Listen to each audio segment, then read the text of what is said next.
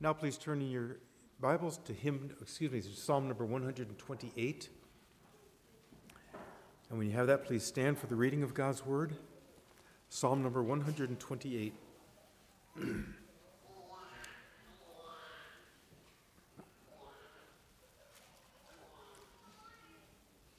A song of ascents. Blessed is everyone who fears the Lord, who walks in his ways. You shall eat the fruit of the labor of your hands. You shall be blessed, and it shall be well with you. Your wife will be like a fruitful vine within your house. Your children will be like olive shoots around your table. Behold, thus shall the man be blessed who fears the Lord. The Lord bless you from Zion. May you see the prosperity of Jerusalem all the days of your life. May you see your children's children. Peace be upon Israel. God bless the reading. And now, if it be His will, the proclamation of His word. So please be seated. Charles Spurgeon wrote that a man's heart will be seen in his walk, and the blessing will come where heart and walk are both with God. Your heart will be seen in your walk. Your heart will be seen in the way that you order and arrange and live out your life. And the blessing that God's promise will come when heart, that inner man, that faith we have in Christ, that desire we have to follow his ways, when heart and walk, that ordering of our lives, that organizing principle, when those two come together, then we see the blessing of God. You know, I think there's a disservice that is done to the gospel of Jesus Christ when we have denominations or even cults that so overemphasize the future, the eschatology, the resurrection, and to be with the Lord forever. What a glorious thing we look ahead to, but so overemphasizing that that they forget the importance of here and now. Pastor Brian proclaimed to us this morning some of that importance where Jesus says, when you put your hand to the plow, do not look back. It matters to Jesus what we do in this life. For Him, and because of eternity that lays ahead of us, yes. But we can't so overemphasize our ultimate destiny to be with Jesus. We forget the importance of here and now. And I think it's a disservice when certain sects or certain denominations or ways of framing things look so much to the future we forget that we're alive now and serving Jesus Christ now. And then there are those who so overemphasize the here and now prosperity gospel type of preaching. That they don't have a view of the future. It's all here, it's all now, it's all material, it's all what we get in this life. And this is what matters, and this is what God wants you to have. Both are a disservice because the whole existence of mankind matters to God. The fact that Jesus Christ secured our eternity with Him is, of course, paramount to us. And yet, what do we read in the New Testament and the Old Testament alike? That what we do now matters. As Paul tells the Thessalonians in several places, to live lives pleasing to God just as you are doing. This was so important. The psalm here begins with this idea of a man who is blessed in what he does because he fears the Lord. He's walking in the ways of the Lord. And he has this inner, deep satisfaction in his life, not because of what he has done, not because of his own brilliance or intellect or organizing principles, but because he's done all those things. He set his intellect and his organizing principles against the Word of God and so directed his own life. And so, this blessing that he has, this blessing I hope that we all have, or will have even more of after this message, is just that a deep, abiding, unshakable satisfaction in the Lord God. Satisfaction in something that's tried and true. Do you know that this morning? Do you have that organizing principle, that confidence in God and His Word, that sureness of His Spirit working within you that drives you along that path, that keeps you on that path, that picks you up when you fall down on either side of it? And yet, knowing that as we maintain that trajectory, well, not perfectly, none of us walk perfectly straight along it, but maintaining that general trajectory towards the image of Christ, that satisfaction we have, however things go in this life, it's all in God's sovereign hands. It's all meant for our good. And we're on the right track.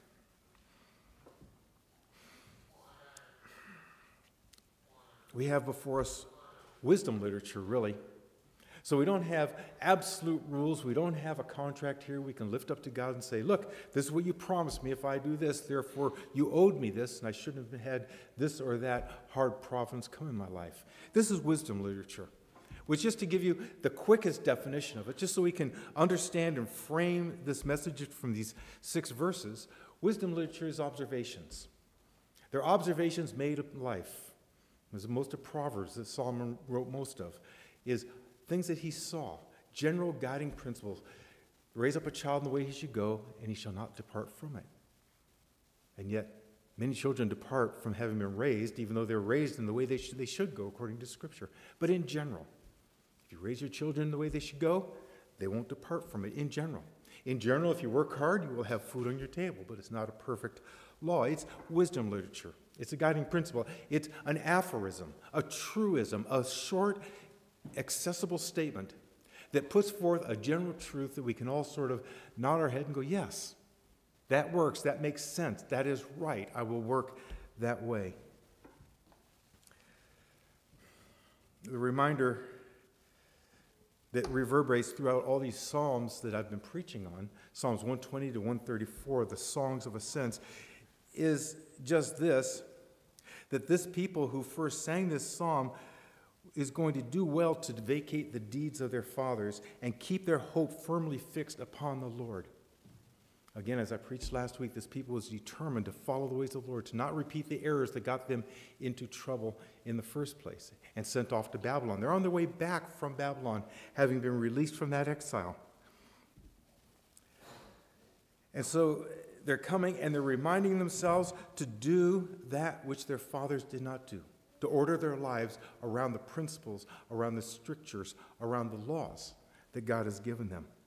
Blessed is everyone who fears the Lord, who walks in his ways. This will be framed by verse 4, which says, Behold, thus shall the man be blessed who fears the Lord. So that's kind of an inclusio there. Blessed and blessed. God's ways, God's ways. Just framed a little bit differently. We need to see how these, these two are intertwined.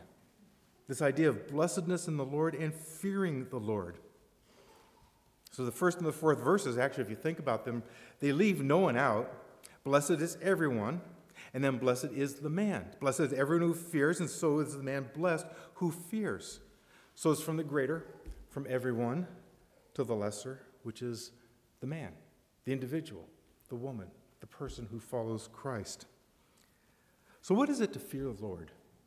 What does it mean to fear the Lord. Don't we want that blessing? Don't you want to know the blessing that is spoken of here? There's deep satisfaction, there's knowledge, there's confidence that you're on the right path because it's not a path that you laid out. Pardon me. It's the path that God has laid out for you. First thing we have to know is what is entrance onto it? It's fear of the Lord. What is it to fear the Lord? Well, the fear of the Lord is the beginning of all wisdom. We know this from the Psalms. In this immediate context, what is fear? It is respect for God, it is high regard for his person. It, it is that demeanor of heart that holds the one feared in the highest of regard, the highest regard we can imagine. Just some very quick examples of what it is to fear God. Abraham feared God, says Scripture, when he obeyed God and offered up Isaac. Genesis chapter 22 and verse 12. And by that act, by that God fearing act, he proved his faith.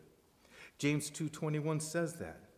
Job's fear, Job 1:1 says, kept him from evil. The unjust judge in Jesus' parable in Luke 18. He was unjust. Why? Because he had no fear of God. He had no respect for God. He had no regard for his word. He gave no honor to God's person. So, fear in this context is to respect and trust someone to the point that the entire course of life is molded after the pattern that he has set. Is to trust that his ways are not just the best, they're right. Not just better than other options that you can lay out and say, okay, here's one religion, say Buddhism, and I can lay it out and this will get me there, but Christianity will get me here and this looks like it's going to be a little bit more positive. No, not that kind of analysis at all. These are the right ways to go simply because God, who can never lie, it's impossible for him to lie, has laid this out. Because our Maker has given us a way of living consistent with how we were made.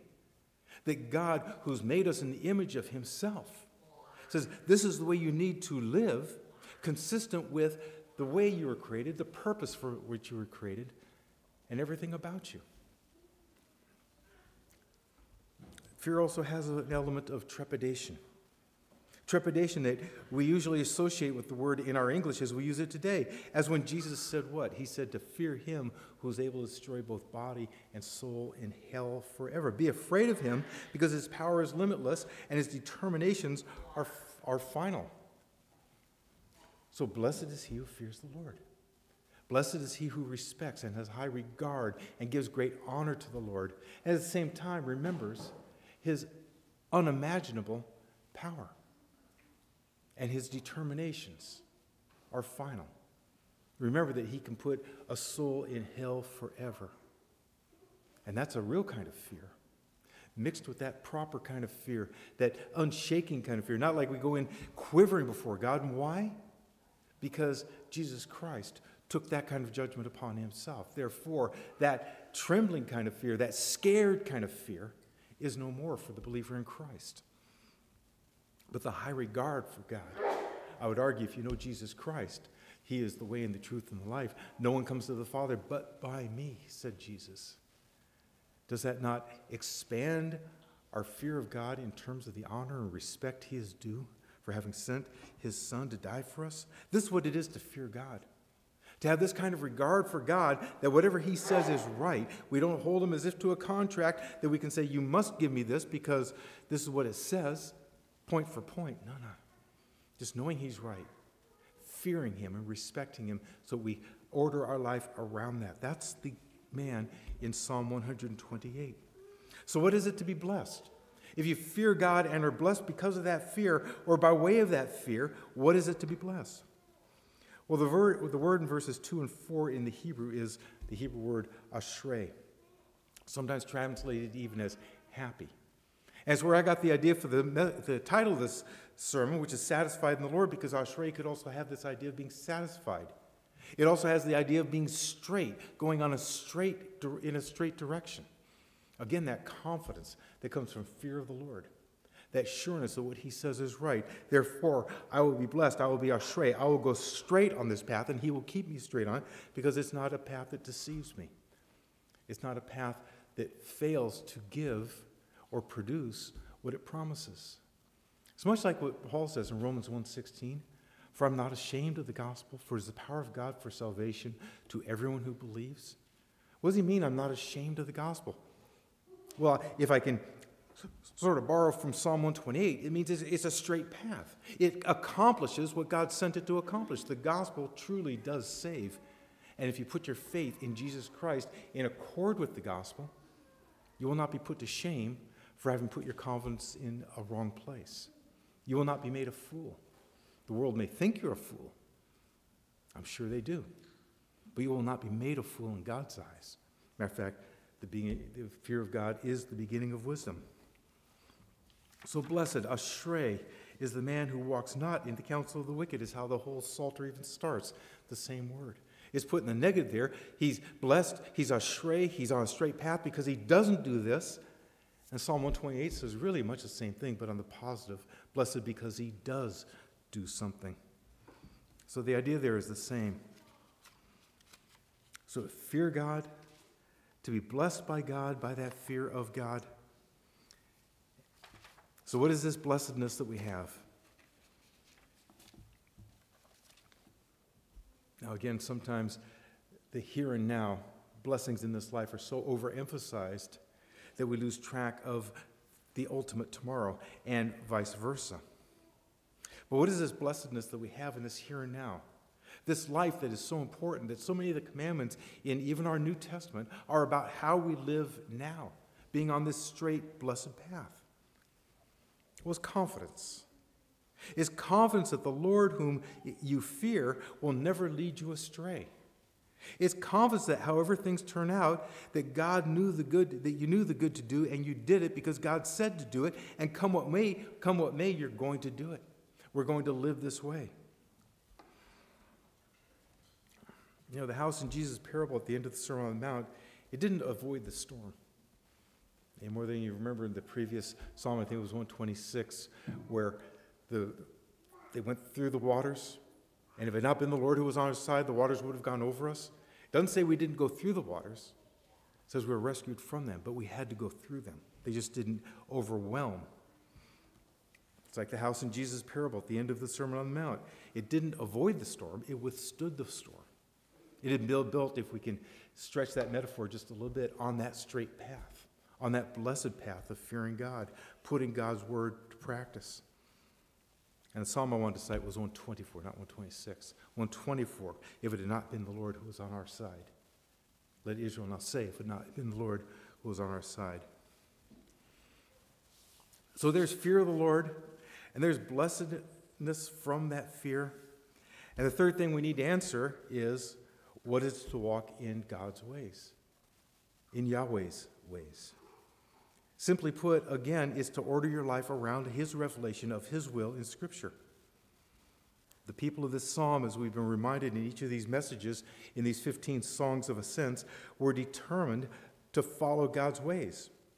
Their forefathers had lost their ways because they what? They lost their fear of God. They lost their respect for God. They began to think things like we see in 94, Psalm 94 7 or Ezekiel 8 12 or Ezekiel 9 9. And where, is, where do we go when we start losing our fear of God? We join those three scriptures I just cited and start to say, well, God doesn't hear.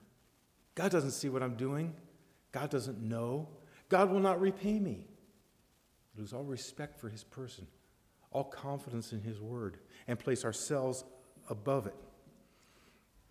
So, what is it to walk in, in Yahweh's ways?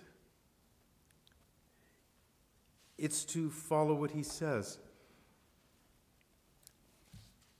It's a common thread to the other negative ones that I cited. They claim God doesn't know, God doesn't see. What goes first? What goes first? What, what leads to such a blasphemous claim that God can't even repay us for our deeds? He doesn't even know what we're doing. It's having no fear of God before our eyes. That's Psalm 36 1, as cited in Romans 3 18. See, when we lose our fear of God,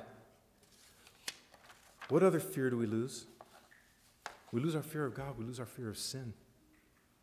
We lose our fear of God.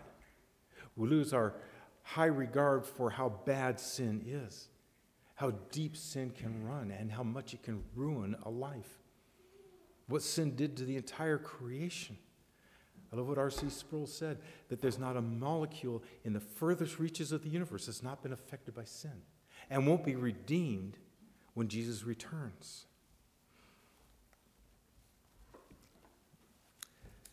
You know, this blessedness is spoken of here, this confidence, this sureness in God.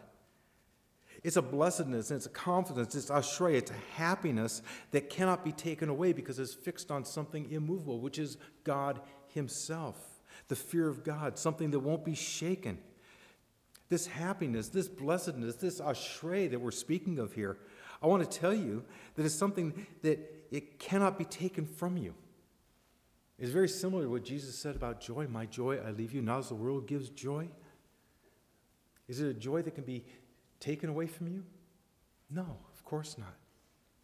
You can't lose that joy if it's fixed upon Jesus Christ. And whatever the world does around, it doesn't mean that we're happy and dancing and laughing all the time. It's not that kind of joy. It's that deep seated confidence, much like the Ashrei of Psalm 128 that knows that I'm in the right place because God plucked me out of my place, out of darkness, and put me in His marvelous light, placed me in His Son.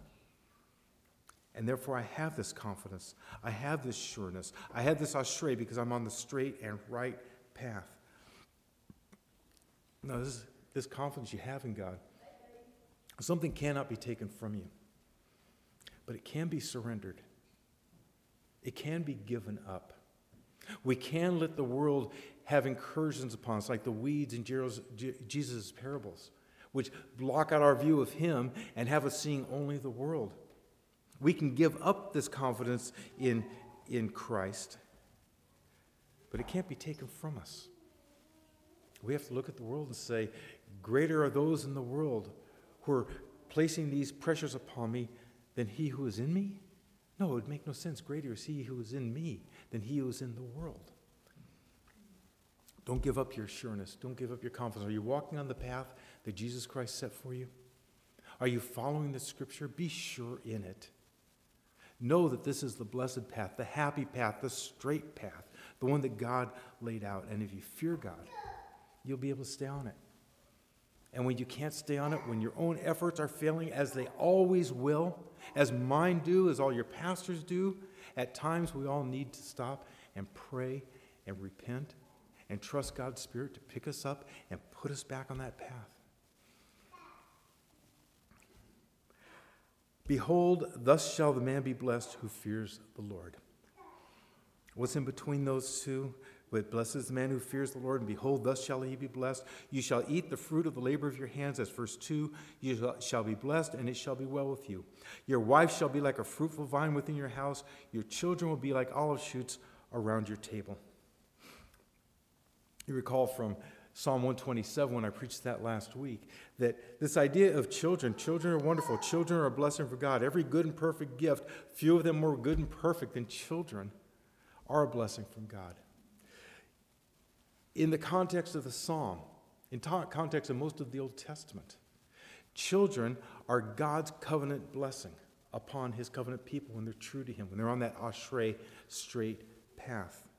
Children are what he promises those who, who will follow his ways and do his will.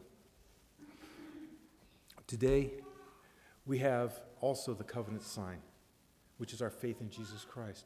We have the sign of the resurrection of the Lord Jesus Christ. And so, this blessing that is spoken of in Psalm 120, it translates very nicely into our church age, into the New Testament. That blessed is the one who fears the Lord and believes that He sent His Son to die for our sins and raised Him from the dead.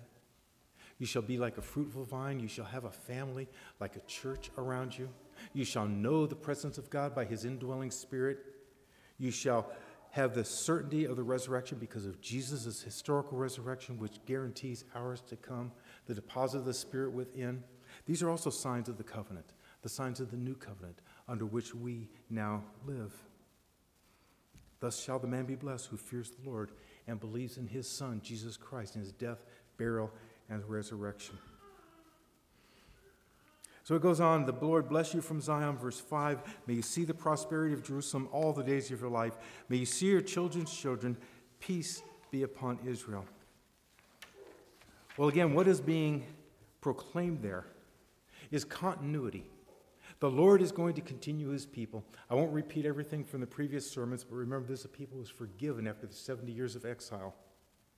And they are trusting God to keep them going, to give them that continuity. And that's what children meant back in that day continuity, that God would continue them.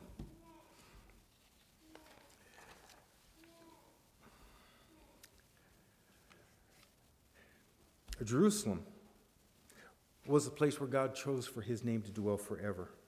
Jerusalem was a place where he was to be worshiped. Jerusalem was the place where the temple was, and the place where the temple was had in it the holiest place where the high priest went to atone for the people's sins and to bring them to God as a cleansed people once he had made the sacrifices. Jerusalem, in these last couple of verses here, the Lord bless you from Zion, just another name from Jerusalem. May you see the prosperity of Jerusalem all the days of your life. This place where they're going to rebuild, they're going to rebuild the wall. That's Nehemiah. They're going to restore proper worship. That's the book of Ezra. May you see the prosperity of that place all the days of your life. May you see your children's children. Peace be upon Israel. You know, I give you five reasons that this Jerusalem must continue. Five reasons why it must go on. And we're going to translate Jerusalem and Zion then, much as the apostles do in the New Testament. We're going to take it straight to the church. These five reasons came from a 16th century uh, theologian named W.M. Statham.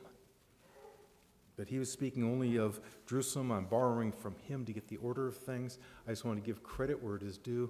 But we're going to, without any shame, actually, I should say shamelessly, bring these forward to the church.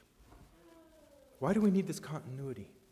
This blessing of children, because throughout these Psalms, especially, I would argue, in Psalms 120 to 134, these songs of ascent, where this people needs to know and needs to believe that God will continue them.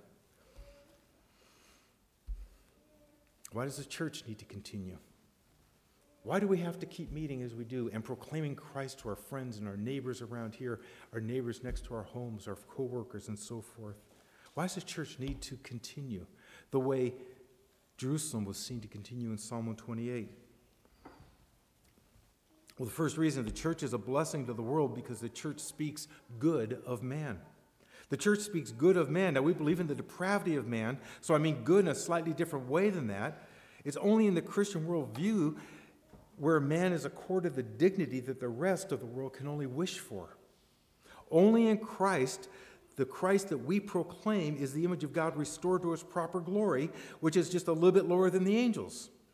Only through our Jesus, by faith in Him, by God's creative Spirit, can we be made new. Only by our Jesus can anyone say, The old has passed away, behold, the new has come. The church must go on because as much as we believe in the depravity of all mankind, without Christ, we do believe in that, as much as we hold to that unpopular idea.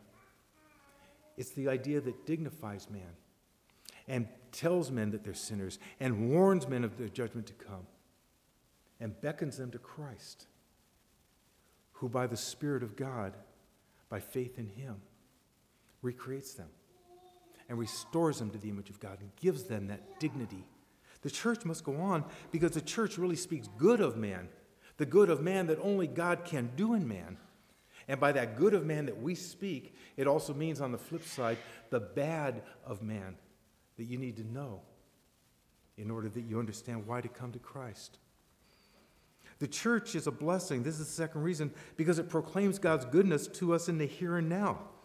This is what I was speaking of at the beginning. The here and now is so important. Pastor Brian's message this morning about putting your hand to the plow, what we do now in this world, in these few short breaths that we have, is so important. We're a blessing because we proclaim God's goodness in this world. Not ease of life, but goodness always. Fiery trials, according to Peter and to James, are just part of that goodness from God, not because they're pleasant at the time, but because they produce the fruit of holiness, of endurance, of greater strides in our walk to, that becomes more and more like Jesus Christ. You know, it's a fallacy. It's one of the weaknesses of the hardcore dispensationalists to delay Christ's blessings to only the world to come and to forget this world where He has us and His eyes upon us. Third reason the church must continue because it is God's highest good on earth. God's highest good on earth. Jesus Christ said upon this confession, meaning the confession of Jesus as the Christ, the Christ of God, he will build his church. And so the church is God's highest good on earth, proclaiming the highest good, which is his son Jesus Christ. And we're to do that until he returns. 1 Peter 2 9. You are a chosen race, a royal priesthood, a holy nation, a people for his own possession, that you may proclaim the excellencies of him who called you out of darkness into his marvelous light. You know, Paul wrote in Ephesians chapter 3, verses 9 and 10, that his commission was, quote, to bring to light for everyone what is the plan of the mystery hidden for ages in God, who created all things so that through the church the manifold wisdom of God might now be made known to the rulers and authorities in the heavenly places. Now, it's easy, easy to miss. So I'll go back and emphasize it again in a second. But it's easy to miss, but this verse says that God created all things. God created the world in order to what? In order to house the church so that the church would exist here and make him known. God, who created all things, so that, we could say, in order that, or the purpose behind the creation of all things, the church, in the church, the manifold wisdom of God might be made known. So we must continue. We must have that continuity as long as Jesus delays his return to us, because we proclaim God's highest good, which is his Son, Jesus Christ. And we must go on because our message is unique. We have a unique message. The cults, like the Jehovah's Witnesses or the Latter day Saints, they, they don't even know God's grace, much less proclaim it or live it. Buddhists pretend to respect Jesus, but then they fall back on their own works and this subjective, unpredictable karmic cycle of reincarnation. Islam claims it to be a sin to presume to know whether or not you're saved. What a, what a futile way to live. What futility? I just read an illustration of futility. Hopefully, I won't be, test your patience too much with this. Know what futility is? It's a man who takes a leaky bucket and fills it with water and walks to water a garden that's planted next to a stream. You ever heard that? I just read it last night. I just thought that was great. I had to work this in. A man with a leaky bucket filled with water walking to a garden to water it, because he has no water left, and is planted next to a stream anyway.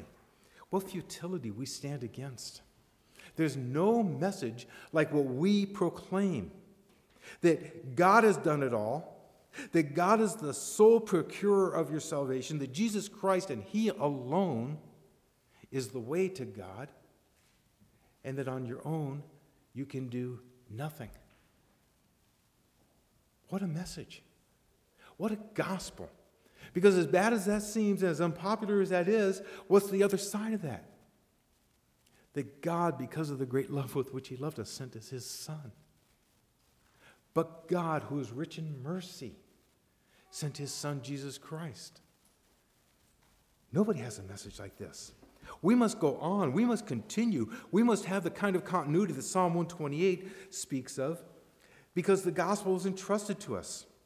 That doesn't mean we get it perfect every time, but if we get it right most of the time, it's because of God's grace and the working of His Spirit. Therefore, we must go on and on. Martin Luther wrote that our message of grace is found irritating and intolerable because God's grace exposes the natural man's pretentiousness.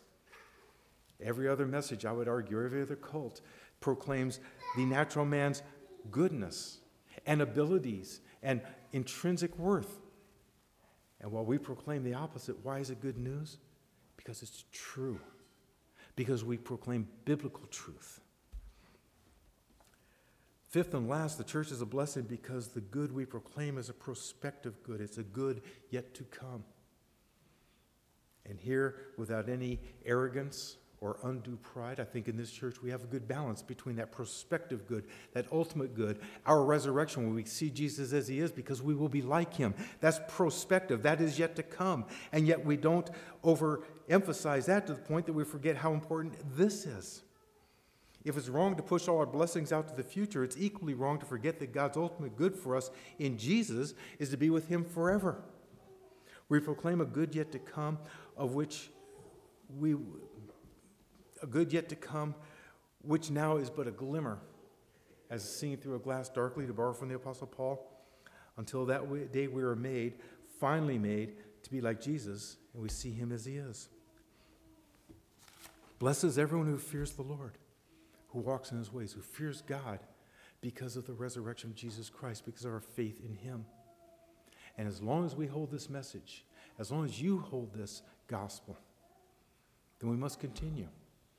And as a church, these are the reasons we must continue as we wait for Jesus to return. We speak of the good of man by telling man how bad he is. We proclaim God's goodness in the here and now because God is good and his ways are straight. We must continue because we proclaim his highest good, which is Jesus Christ, and we must go on because our message is unique and stands against all the other false messages of man's abilities. And finally, we do proclaim that message that final goodness yet to come, which is that we'll follow in a resurrection like Jesus Christ's. We will see him as he is, we shall be like him. For these reasons, we must continue. And we must keep our hand to the plow as preached this morning. And we must keep in mind the importance of what we do in this life while Jesus tarries. Amen? Amen? Amen. Thank you.